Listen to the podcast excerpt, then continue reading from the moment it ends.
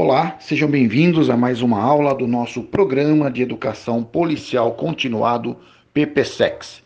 Este programa ele é mantido pelo Centro de Estudos em Segurança Pública e Direitos Humanos e é destinado ao aperfeiçoamento das instituições policiais e de seus integrantes. Na aula de hoje falaremos sobre a formação policial brasileira, parte 2. Nessa questão da parte 2, nós vamos apenas relembrar o que, que nós falamos na aula anterior, onde nós tratamos da questão de como a polícia, historicamente, ela veio sendo formada no aspecto de enfrentamento da sociedade, nos aspectos de autorização de uso de força e de priorização destes meios como ações principais da sua presença no espaço público e nas suas interfaces com o cidadão. Então, como você já viu, o processo histórico na formação do policial, que inclusive ainda se perpetua em pleno século XXI, em pleno Estado democrático de direito, ainda há determinados nichos de resistência à mudança de pensamento, ainda a polícia precisa avançar no sentido de se adaptar integralmente ao processo, né, ao, ao contorno daquilo que a democracia impõe às instituições públicas. Na aula de hoje, nós iremos agora fazer uma análise sobre a questão do perfil do policial. E aqui nós vamos exercer algumas reflexões que são necessárias. A primeira reflexão, ela trata de responder uma questão. Qual o perfil do policial que a sociedade precisa? Então, fazendo uma, uma conexão com o perfil do policial da aula 1, com o que nós vamos desenhar agora, nós temos que entender que cada sociedade tem a polícia que ela ajuda a construir. Uma sociedade violenta, ela clama por uma polícia de intervenção de choque para restabelecimento da ordem pública. Há um alto índice de enfrentamento, e havendo enfrentamento, obviamente, há números crescentes de mortos e, é, e feridos dos dois lados dessa relação. E quando a sociedade ela é ordeira, ela é pacífica, ela se mantém naquele nível mediano é, de infração da lei, há uma polícia flexível, uma polícia de pouca utilização da, da força, baixa letalidade e mais é, inclinada à mediação do conflito, à questão é, de uso proporcional da força nos seus graus mais baixos. Mas a sociedade brasileira é uma sociedade muito complexa, porque ela é plural, como toda sociedade é, mas com um agravante. É, a sociedade brasileira ela não tem aquela cultura é, de respeito ao comando legal da autoridade, ao comando verbal do agente público. E nós vemos isso aí diariamente é, nos canais de televisão, na imprensa, nas redes sociais, que quando um policial chega e dá um comando legal, o cidadão, de vez de acatar, ele já começa a querer é, tirar satisfação, começa a questionar a autoridade do policial. O cidadão começa a dizer que o policial não tem que fazer aquilo. Né? E de imediato, aquilo que era apenas uma ação de verbalização, né, ele progride para um ato de resistência, progride para um ato de desacato e aí o emprego de uso de força ela acaba sendo necessária ao agente policial para que poder conter aquela situação e restabelecer a ordem. Por quê? Porque falhou o diálogo e aqui não é uma questão de culpar a polícia neste momento da reflexão, e sim de mostrar que a sociedade que quer uma polícia menos enérgica, menos interventora, mais comunitária, mais flexível, ela também deve mudar o seu comportamento para que a polícia também se adapte a esse modelo de sociedade que ela serve porque senão nós estamos atribuindo a culpa da ineficiência da relação somente ao Estado e às suas polícias. E aí isso não é uma reflexão verdadeira. A sociedade, ela, ela precisa de uma polícia que ela esteja capacitada para melhor servir. E o conceito de servir é, ele está ligado ao conceito de proteger. A função primária da polícia é servir a sociedade nas suas emergências, nos seus atendimentos de ocorrências diversas e proteger a sociedade contra um mal que venha a lhe atacar diretamente, restabelecendo os atos é, de segurança, de paz e de, de tranquilidade pública. É isso que a sociedade quer, uma polícia que ela ligue, que ela venha rapidamente, que ela faça a intervenção adequada, que ela resolva o problema.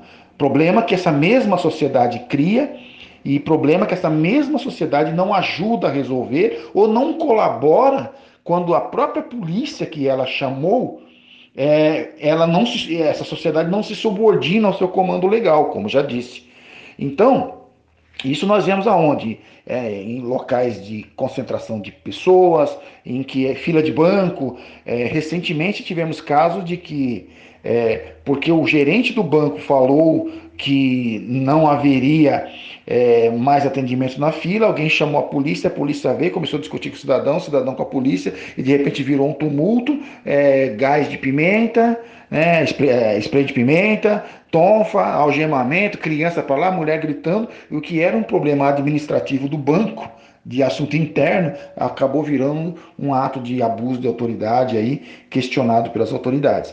Enfim, a sociedade precisa de uma polícia naquele, nesse formato, né, uma polícia cidadã, uma polícia de urbanidade, uma polícia de proximidade, de contato, mas a sociedade também necessita dar a, a, a, o modelo comportamental para que essa polícia se adeque.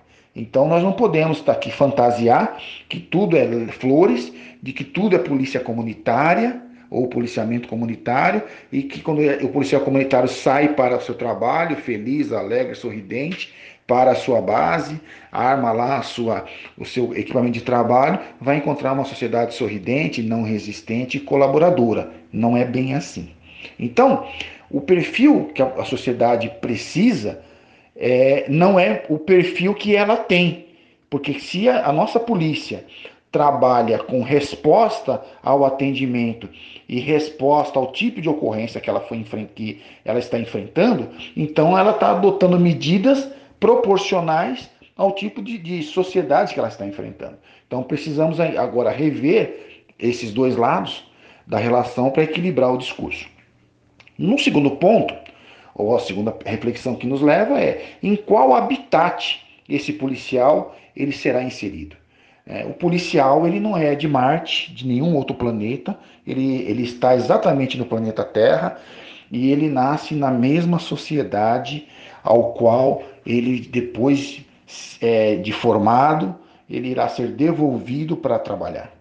Nós não temos nenhum policial robô, nenhum policial fabricado fora do planeta que ele venha aqui perfeito e não esteja contaminado, não tenha os aspectos culturais, não possua é, a mesma visão, a mesma, é, o mesmo pertencimento, é, porque ele veio dessa sociedade. Ele apenas agora está tratado diferentemente para que ele venha a tratar de maneira diferente essa sociedade. Ele foi extraído daquela sociedade, seja da sociedade rica, da classe média, da classe pobre, da classe miserável, não importa. O policial pode ter sido extraído de uma favela.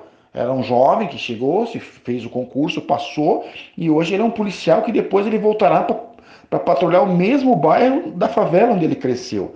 E ele encontrará, encontrará nessa, na sua ação policial agora, seus colegas de infância, os colegas que estudaram junto, que estão infringindo a lei. E ele é obrigado a aplicar as normas do Estado ao infrator e, e como que você se distancia dessa relação emocional, esse vínculo afetivo que você tem com essa sociedade. É algo impossível.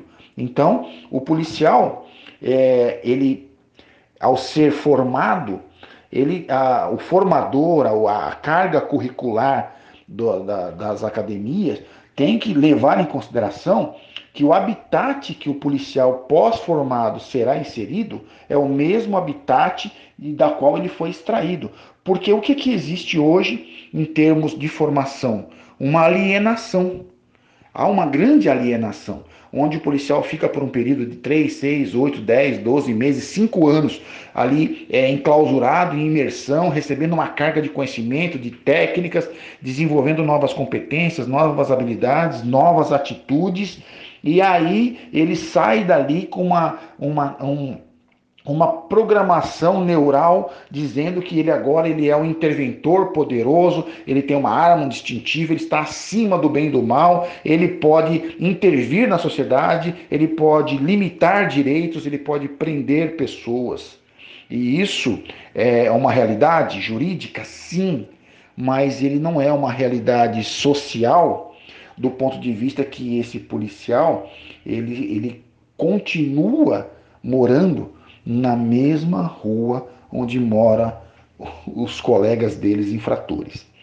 Então, no primeiro ponto que nós analisamos, né, que qual é o perfil que a sociedade precisa, e no segundo questionamento, em qual habitat esse policial vai ser inserido, eles têm íntima relação. Porque onde ele será inserido? Ele será inserido na mesma sociedade que ele cresceu e na mesma sociedade que ele prestará serviço. Terceiro ponto. É, ainda fazendo essa reflexão do ponto 1 um com o ponto 2, nós temos que analisar o seguinte: contra o que ele irá lutar? E mais ainda, né, o que ele irá prevenir? Então, esse policial ele é extraído da sociedade, ele é devolvido a essa mesma sociedade problemática e agora ele tem uma visão e uma missão. Qual é? Ele irá lutar contra alguma coisa e ele irá prevenir algumas outras coisas. Ele irá prevenir os atos é, de, de, primários é, do crime da violência e ele irá lutar contra o agressor da sociedade e aquele que transigir a norma. Então, portanto, ele passa a ser o quê? Um agente encarregado de aplicação da lei. E ele vai aplicar esta lei, e volto de novo, aonde? Na mesma sociedade da onde ele foi extraído. Então, essa questão, há um, há um, lado é, filosófico no perfil policial que precisa ser levado em consideração para que quando haja a devolução do policial à sociedade, ele não esqueça dos aspectos antropológicos, filosóficos e sociológicos da mesma sociedade que ele vai pertencer. E isso é muito importante, é, porque senão nós criamos no imaginário do policial novo que ele é um pacificador, um robocop, uma pessoa totalmente acima daquela sociedade, ele não, não pertence mais àquele meio e que, portanto, todo mundo que passar pela leitura do seu olhar pode ser é, elementos da sociedade que deva ser tratado de uma forma X, Y, Z. E por fim, no quarto ponto, nós iremos levar também a uma outra reflexão. Né? Que meios usará esse policial para execução de sua missão?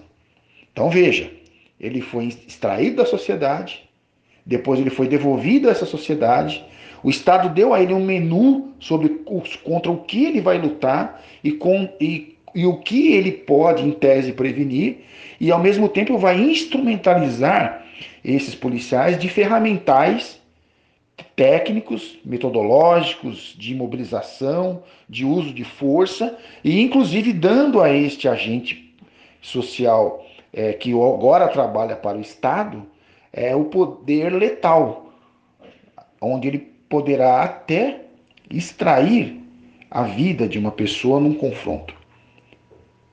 Portanto, é, a formação policial que não contemplar esses quatro aspectos, ele terá em sua, em sua grade um desequilíbrio importantíssimo na formação.